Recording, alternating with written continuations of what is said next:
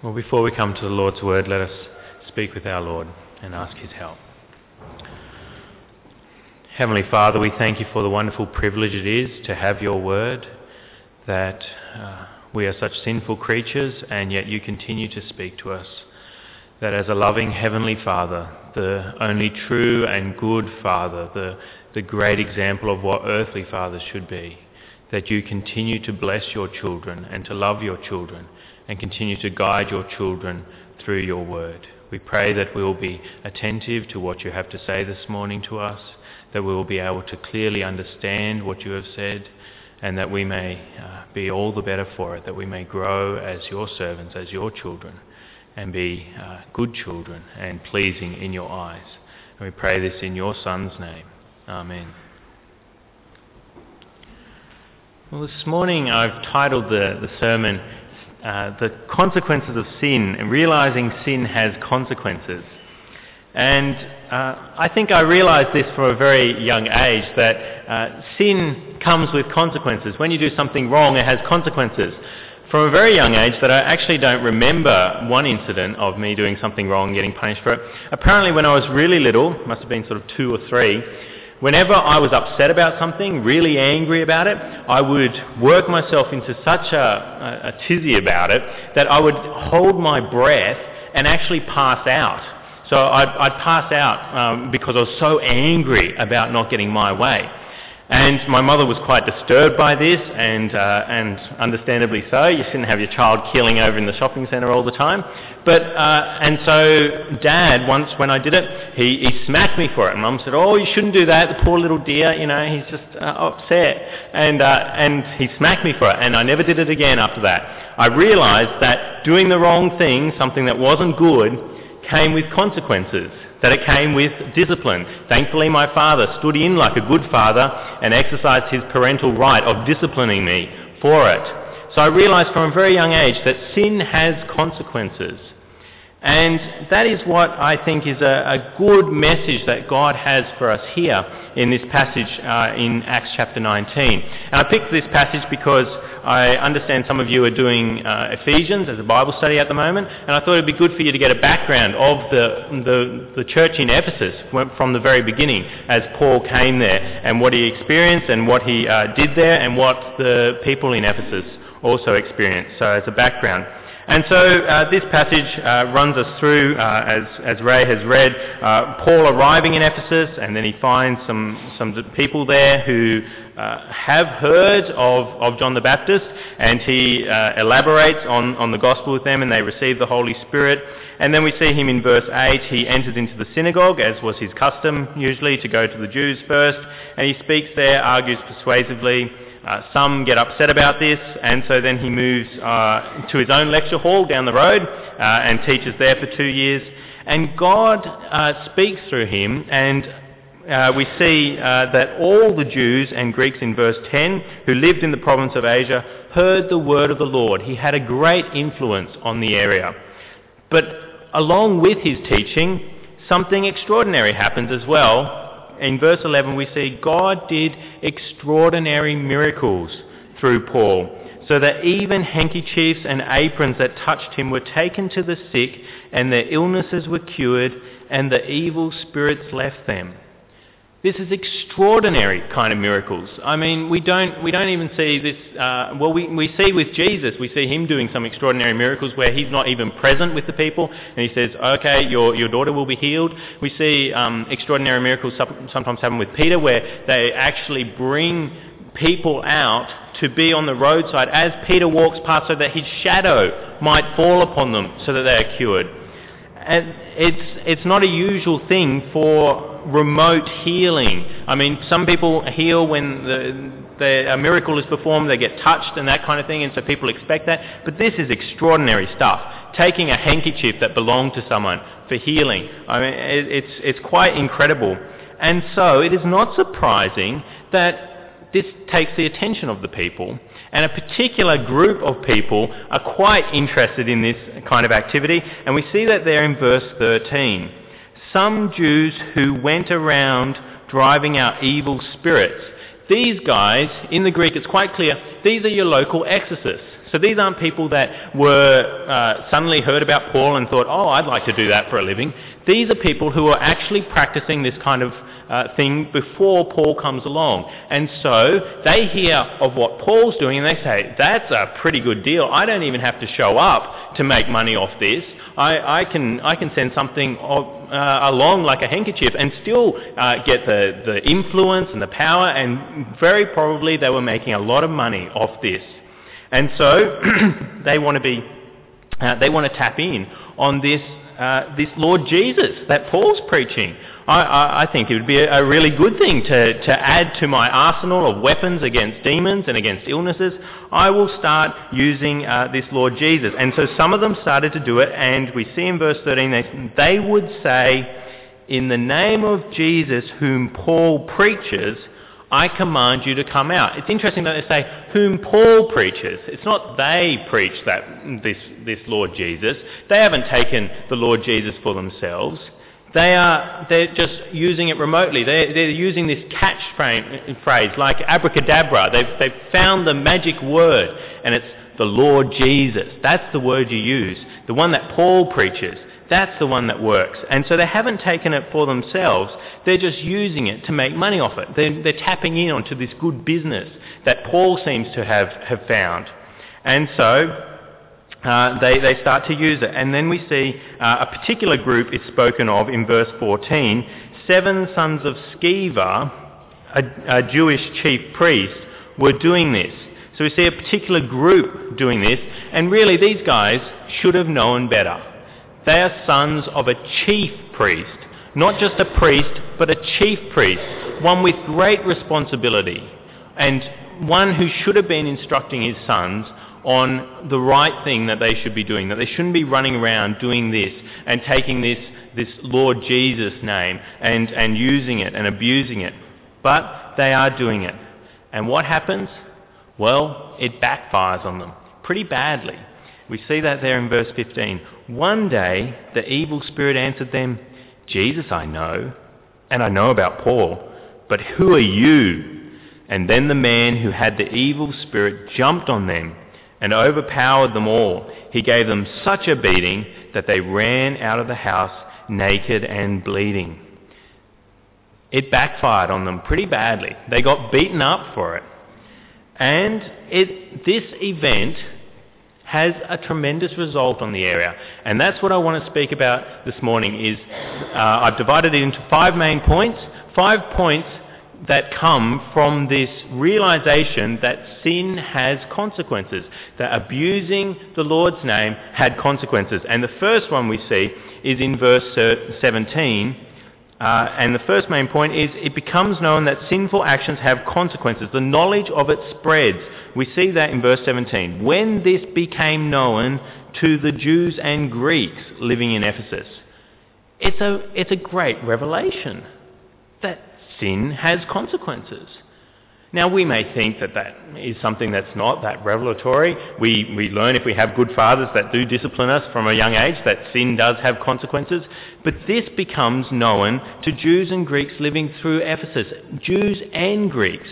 It becomes known to everyone, not just the Jews, not just, and that would be who you'd think it'd go to, because I mean these seven sons of Sceva are Jews, so it would, uh, it's very likely that the Jews would all find out about it, but the Greeks find out about it as well. It becomes known, and it's because people often become dull to sin. They think that sin doesn't have consequences, that they can get away with sin, that it's not going to come down upon their heads. And this is what happens in our society as well. We think that there are some sins that aren't going to have consequences or maybe even have good consequences. They don't have bad consequences, they have good consequences. Like white lies. We talk about telling white lies.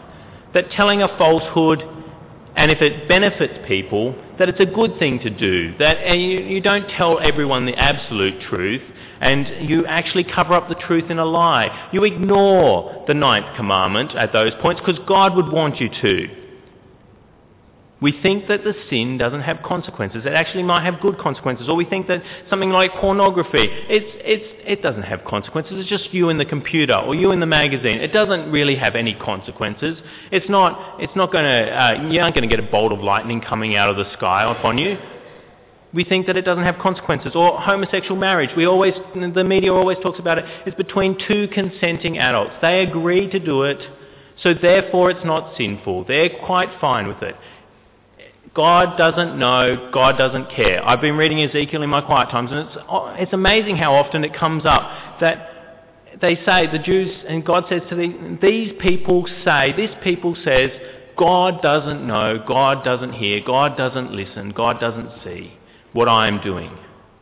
And we think God doesn't bring any consequences upon us for our sin. And we think that as Christians sometimes. We think that being disobedient, there are no consequences to our sin. That we can go on and call ourselves a Christian, use God's name in a different way that these seven sons of Sceva were, but we take on Jesus' name when we call ourselves Christians, and then we have a responsibility to live up to that name. And we think that if we don't, well, there's no consequences to that. It is a revelation to find out that sin has consequences at times. And that is what happens to the church, uh, to these people in Ephesus. It became known. This incident with the seven sons of Sceva, suddenly people went, oh, we've got to, we've got to be careful about what we do because there are consequences. You can get beaten up for it. And so, uh, my question for you this morning is, uh, with this main point, is have you understood that your sinful actions have consequences? Have you understood that? My second main point is uh, that this uh, incident leads to fearing God, honouring God, and believing in God. When you realise that sin has consequences, you fear God, you honour God, and you believe in God. And that is there in uh, verse 17 as well. In verse 17 it says, When this became known to the Jews and Greeks living in Ephesus, they were all seized with fear and the name of the Lord Jesus was held in high honour. Many of those who believed, so we've got it there, they were seized with fear, and, they, and the name of the Lord Jesus was held in high honour, and many of those who believed. We've got people who are believing, we've got people who are honouring God, and we've got people who are fearing God. And this is what happens when you realise sin has consequences. You fear the consequences. You fear to displease God. You fear to dishonour God, to abuse God's name as these seven sons of Sceva were. And then you believe in God. Because people may deny that sin doesn't have any consequences, that they can go on doing things that they, they want all their lives, and that no bolt of lightning comes out of the, of the air and, and gets them. But the the hard, cold truth is that sin does have consequences, and we all have to realize this at some point because we all will meet our Maker at some point. We will all die. Death is not something that is supposed to be in the world. It is only here because people sin. When sin entered into the world, death entered into the world. And everyone one day will die. It is a reality. And it means that you may think that someone, you know, like you see these celebrities, they have wonderful lives, they have all the money, they have all the luxury, they have all the power, the status in society, and you think they, they, they don't have any consequences to their sinful actions, but they do. One day they will die. It will come down upon their head, they will die, and then they meet their Maker, and then they find out that there are consequences to sin. There is an eternity of suffering in hell. There is an eternal punishment. Sin equals hell. It either equals hell for you for an eternity, you have to pay for your sin again and again in eternal punishment, or it equals hell for Jesus Christ. When we become Christians, we put our trust in Jesus and that He experienced hell for us on the cross.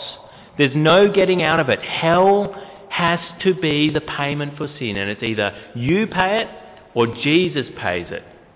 And so we have to realize that when we, uh, when we sin, that there are consequences, and that this then leads us to fear God, honour God, and believe in God, because you don't want to take Jesus' name in vain anymore. You want to uh, take Jesus as your Lord and Saviour and honour Him as your God. And that's what these Ephesians did. They went, this is terrible. When we sin, we can get beaten up for it, and there are other consequences. These people have been instructed by, by Paul as he's been preaching for, for many years amongst them, and they're all seized with fear, and the name of the Lord Jesus is held in high honour, and they believe. They believe in Jesus as their Lord and Saviour. They don't want to experience hell. They don't want to get beaten up like these seven sons of Sceva. So they fear God they honour God. They honour Jesus' name. They recognise that this isn't some deity that we can start using as a way to make money, as a way to get success and power. That this person needs to be respected. This Jesus Christ needs to be respected and he needs to be believed in, or otherwise one day I will have to pay for my sin for an eternity. And so my question for you on this point is, have you feared God? Do you honour his name? Do you believe in him? Do you believe in Jesus as the payment for your sins? My third main point is that this incident of the seven sons of Sceva finding out that sin has consequences, it leads these Ephesians to confess sinfulness. The third effect is that it leads people to confess sinfulness. And we see this in verse uh, 18. Many of those who believed now came and openly confessed their evil deeds. When you find out that sin has consequences, it makes you do something quite unusual. It makes you confess that you are in the wrong. And whenever you confess that you are in the wrong, that makes you liable to consequences. It makes you liable to damage. Whenever you say, I did something wrong, then someone can say, well, you need to make a restitution for that. And this is something that we, uh, we recognise, uh, most of society recognises. I mean, you see it all the time. Uh, whenever you, you break a law, you have to pay for it. And it's, it's quite interesting. Last time I preached this sermon at the church I was at, it was just before uh, Kevin Rudd uh, made the apology to the stolen generation. And he said, sorry. And it was leading up to that, and I got a quote from him from the, the Herald, and it said, uh, the government will apologise to Indigenous Australia's stolen generations when Parliament resumes next month, but will not establish a compensation fund. Now, I'm not making a comment about whether Kevin Rudd should or shouldn't have said anything to the stolen generation. Uh, that's not my point. It, my point is that he knew that when you say sorry, generally you have to compensate. There, there is a, a compensation that is required whenever you admit that you are wrong. And we as humans know that. We know that when we confess that we are sinful, that when we've done something wrong, we are then liable to consequences. And we see that with these Ephesians. They openly confess that they are sinners. And this takes great humility. To admit that we have done something wrong goes against all our pride. We learn it from a very young age. You see it with children. They become born debaters. As soon as they realize the difference between right and wrong and they're in the wrong, they suddenly go, oh yes, yes, yes, I did that, but... You know, they want to argue the case. They want to get out of it. They want to justify themselves. The pride starts from a very young age. They want to justify themselves and say, no, no, no, I am not wrong. And so it takes great humility for these Ephesians to confess their sins publicly, to come before their peers, come before the community and confess their evil deeds. And this is something we have to do as Christians, just like these Ephesians. We have to confess that we are sinners. We have to swallow our pride, crucify our pride, put it to death, and say, yes, we have done things wrong. And we do this not just when we become a Christian, but we do this repeatedly as Christians. We confess our sinfulness. And we see this, uh, it's quite clear that Jesus wanted us to do in the two sacraments that he gave us, the two things we do, the, the sacraments that he gave baptism and the Lord's Supper. What is baptism?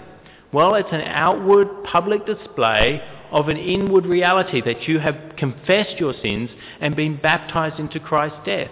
You're making a public declaration that I am a sinner. I have done things wrong. And I need Jesus' forgiveness. And then with the Lord's Supper, every time we celebrate the Lord's Supper, every time we come for communion, we are confessing that we are continuing to sin and we are in continual need of the Lord's forgiveness. When we come to celebrate communion, we're meant to examine ourselves, repent of our sins. We're meant to continually be doing this. And this is what uh, in the in the Greek for this uh, verse 18 where it says they openly come, come and confess their sins, the, the coming there, it was repeated. It's in an imperfect tense. It's repeatedly. They're doing this again and again. And that's what we have to do as Christians as well. We can't think, you know, well, I've confessed my sins and that's it. I never need to come before the Lord in repentance again. We have to continually be recognizing our sin and continually coming before God and asking for forgiveness. So my question for you is, on this main point, is have you confessed your sinfulness? Have you confessed that you are a sinner and in dire need of a Saviour? And do you continually come as a Christian before Him and admit your fault, admit that you've done things wrong, and ask Him for forgiveness? And then my fourth main point. This incident with the seven sons of Sceva and the fact that sin has consequences, it causes these Ephesians, fourthly, to take action against further sin. And we see that there in verse 19. A number who had practiced sorcery brought their scrolls together and burned them publicly. When you come to Jesus as a sinner and in repentance and belief, you have to be prepared to give up your sins. You don't want to sin anymore. You can't be a Christian and say, I believe Jesus pays for all my sins, so that means I can go out and sin as much as I like and it's all okay. I'll still go to heaven. No, you're wanting to crucify your old self and you're wanting to uh, continue to prevent any sins occurring in the future. And that is what these Ephesians are doing. They're making a public declaration that I don't want to sin anymore. And that's what we should see when people become Christians. We should see that publicly in their lives that they are changed people, that the sins that they did in the past are no longer occurring. Someone who is always bitter previously suddenly becomes a very loving person. Someone who is always getting angry and you know they, they gradually are becoming more and more loving towards those around them. Someone who is stealing steals no longer. Someone who is always interested in uh, pornography and adultery is no longer, they're faithful to their wife. They're always caring for their wife. We see public changes in people. And this is what we see in these Ephesians. They are publicly bringing their scrolls and they're burning them and they're trying to prevent themselves from sinning again. And they're doing this no matter what the cost it says that they, uh, verse 19, a number who had practiced sorcery brought their scrolls together and burned them publicly. When they calculated the value of the scrolls, the total came to 50,000 drachmas. Now you may think, oh, well, what's 50,000 drachmas? Is that like 50,000 cents? You know? Well, the NIV, if you've got an NIV, is very helpful here. Follow the footnote. There's a little letter A after drachmas. It takes you down to the bottom of the margin. Always follow the footnotes. A drachma was a silver coin worth about a day's wages. So there we have 50,000 days' wages. So what's, what's that mean? Well, 50,000 divided by 365 gives us 136 years. 136 years worth of salary. Whatever you earn, times that by 136, and then think of putting all that money together and setting it on fire. That's what these Ephesians were doing. They didn't want to sin any longer, and they were prepared to do it no matter what the cost was to their lives. And they didn't want anyone else to fall into the sin. It would have been very easy in that city or the next city over to sell your scrolls, these magic scrolls. They would have made a pretty penny and then they could have given that to God's work, couldn't they? They could have gone into mission and things like that. But they don't want others to be captive to this kind of magic. They don't want others to be led into the sin. And so they make sure that no one else is ever going to be caught up by these kinds of scrolls and they burn them no matter what the cost. And so I want to ask you, what can you physically burn? I love to burn stuff. Ever, from, ever since I was very small and first found out about fire, love to burn stuff. Carols by candlelight, it was my favourite part of the year for our church because we all get together and there's candles everywhere and even the song sheets, they would light up as well. I'm not sure if you're meant to be doing that, but anyway, they, uh, I loved Carols by candlelight. And afterwards, I would go over to the church grounds and you know, gather as much wax as I could, you know, and different candles and be continually burning uh, for weeks to come. Love fire. And so I would have loved a minister to get up and say what I'm going to say today. What can you commit to the flames? What have you got in your house that you can physically burn, like these Ephesians?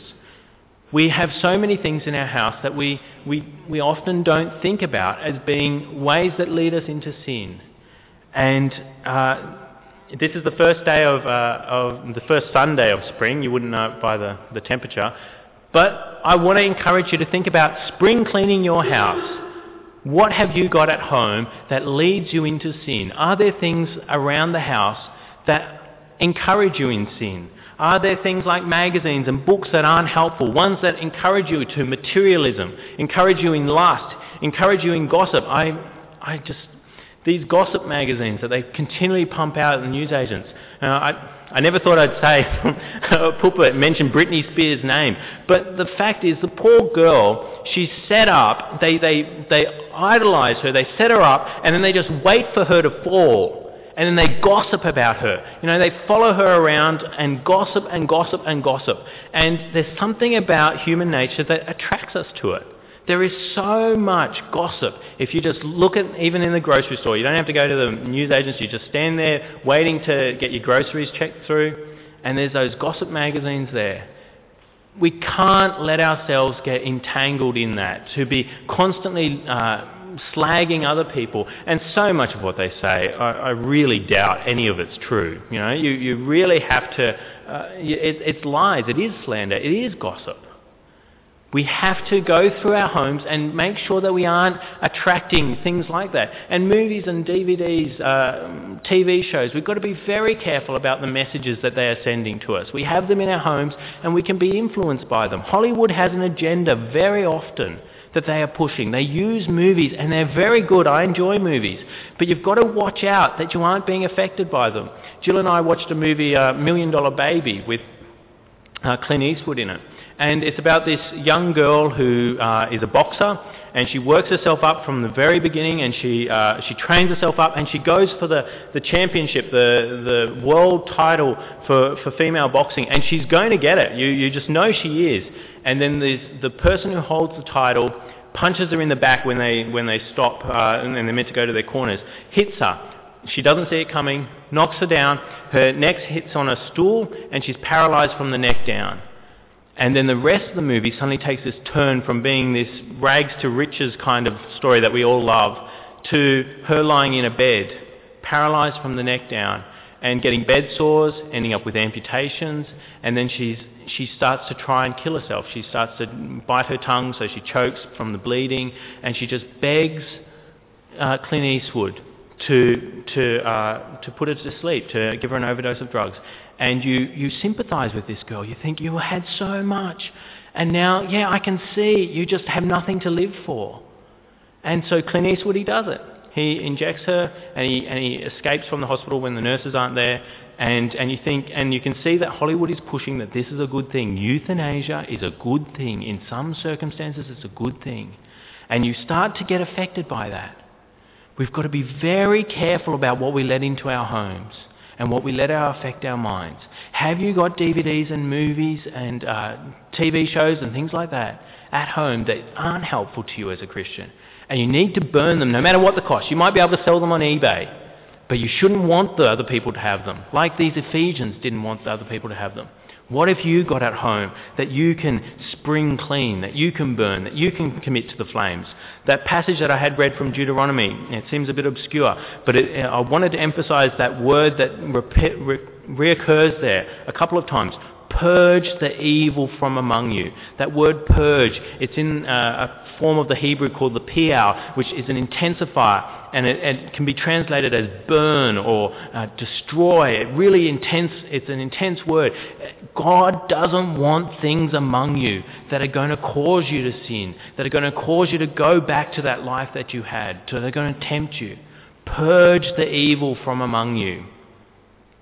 But don't just spring clean your house. Spring clean your mind as well.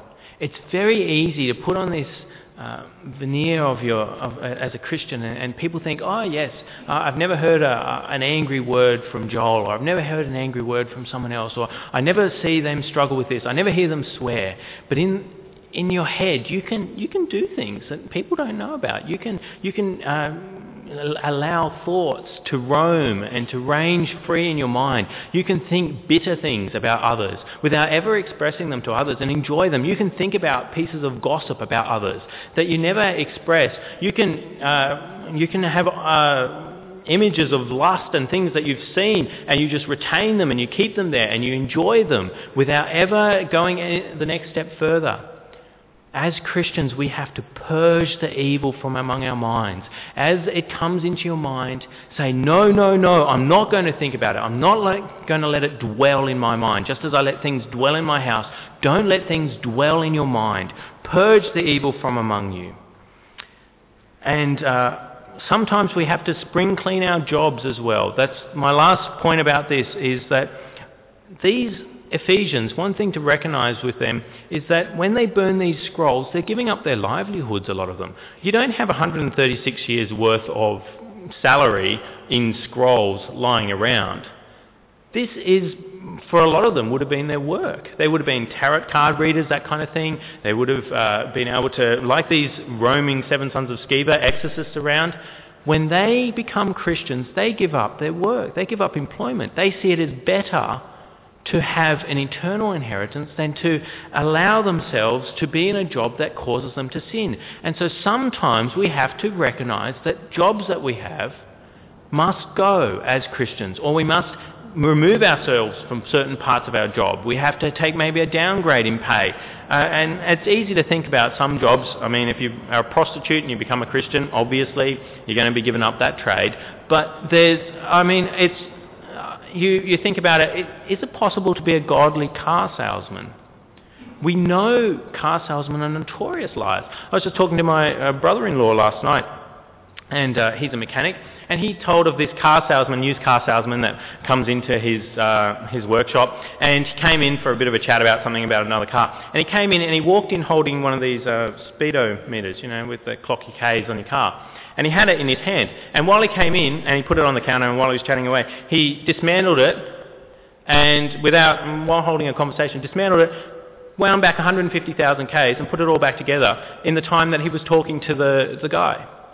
And he just did it so naturally. He obviously does it all the time. You know, and some people, you know, that's, that's how you make it as in your job. If you're going to be successful in your job, you have to do things that are contrary to God's law. You'd have. Now, I, I, I wonder. You know, I, I don't think I've ever met a Christian car salesman. But how successful can you be? You've got to lie about your job all the time. You've got to lie about cars and say, oh, I can give you this, and, and not necessarily it, it's actually there, or, or lie. Does your job cause you to sin? These Ephesians were very careful not to sin and they were prepared to give up money for it. Not just money of material worth that they had in the house, but their livelihood as well. And sometimes as Christians we have to be prepared to give up things that cause us to increase our wealth, to, to just our daily sustenance. And they were relying on God then to give their daily bread, not relying on sorcery and not relying on sin. And so uh, uh, my question for you on this point is, how are you taking action against your sin? Are you taking action? Are you taking physical action, removing stuff in your house when you know it's not helpful? When it arrives, you get rid of it. When things arrive in your mind, do you get rid of them as well? Do you take action against your sin as these Ephesians do? And then fifthly and finally, the final effect of this seven sons of Sceva, this incident of sin having consequences, the final effect is there in verse 20. This is the good one. In verse 20, in this way the word of the Lord spread widely and grew in power. We've seen a chain of events as they know about the fact that sin has consequences, they then honour and believe, they confess, they take action against the sin in their life. Then what happens? God blesses. The fifth point is that God blesses. And so we should not expect that God will continue to bless us if we're happy to go on sinning. Uh, it is something, even as Christians, We have to recognize that God disciplines us. He, is a good, loving Heavenly Father. He disciplines His children. He punishes them when we do things wrong. Not all times that we suffer uh, is necessarily punishment from God. We can't connect it. You know, we can't think, oh, if someone has a heart attack, that they must have done something evil. That is not the, the, what I'm getting at. But there are often consequences to our sin. And one that really uh, blows me away, and I have to continue to remind myself as a, as a um, newly married compared to some. I'm coming up to three years now. But 1 Peter 3 verse 7, 1 Peter 3 verse 7 weighs heavy upon me. 1 Peter 3 7 says, Husbands, in the same way, be considerate as you live with your wives, and treat them with respect as the weaker partner, and as heirs with you of the gracious gift of life. So, as a husband, I'm meant to be considerate as I live with my wife and respect her. Why? There's a purpose clause there. There's a result clause. Uh, at the end of that, that verse, it says, so that nothing will hinder your prayers. That should strike fear into every husband's heart. That your prayers can be hindered if you do not respect your wife, if you are not considerate to her, if you get angry at her for no reason, if you lust after another woman who is not your wife, you are showing disrespect to her, and then your prayers can be hindered. God repeatedly speaks in the Old Testament of turning a deaf ear to Israelite because of their sin. They are just so arrogant in their sin. And so we have to be careful that we are always taking action against the sin in our lives because it can trouble our relationship with God. It can hinder our prayers to God, our communication with God. And so we have to be careful. And, and James tells of, of the opposite effect. The prayer of a righteous man is powerful and effective. Those who are continually taking action against sin in their lives, those people have powerful and effective prayers. Uh, and it speaks of Elijah as a great example. So we have to recognize the sin in our lives as these, as these Ephesians did. And we have to take action. And then what happens? Well, the word of the Lord spreads widely and grows in power, it says in that verse. And that happens both in your own heart. It spreads widely amongst, just, amongst you and then it grows in power as you continue to take action against sin, to confess your sins before God, to continue to come before Him in repentance.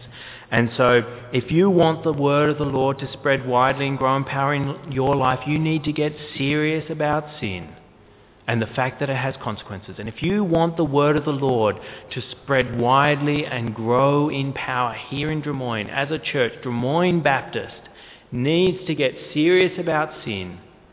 It needs to take off the old self, to continue to crucify sin, and to encourage each other to take action against sin. And then, hopefully, we will see God's Word grow in power and spread widely throughout Sydney. That is what happened with this Ephesian church, and it can happen as well for you guys. You've got to continue to take action against the sin in your life, and then watch God continue to bless you all. And so, my question for you is on that point Are you putting to death sin in your life and seeing God's word grow in power and spread widely? Let us speak with our Lord. Heavenly Father, we thank you again for your word, and we thank you for this wonderful testimony of what you did amongst this uh, great city of Ephesus that was so steeped in black magic and everything against you, that you worked wonderful miracles there, and that you caused so many people to fear you, to turn from their evil ways and then you did wonderful things and, and your word grew in power in that area. We pray for each of us this morning that we will continue to put to death the sin in our lives, to come before you in confession, and that we'll continue to uh, want to take action against the sin in our lives, and that we may see your word grow in power in us as well and spread widely. And we pray also for the community of Drummoyne, Lord. We pray that your word may spread widely here as well and grow in power, and that many more people may come into your kingdom and be a part of the fellowship here and continue to be encouraged to take action against their sin and to continue to trust in you as the only source of forgiveness, the only way of salvation. And we pray this in your Son's name. Amen.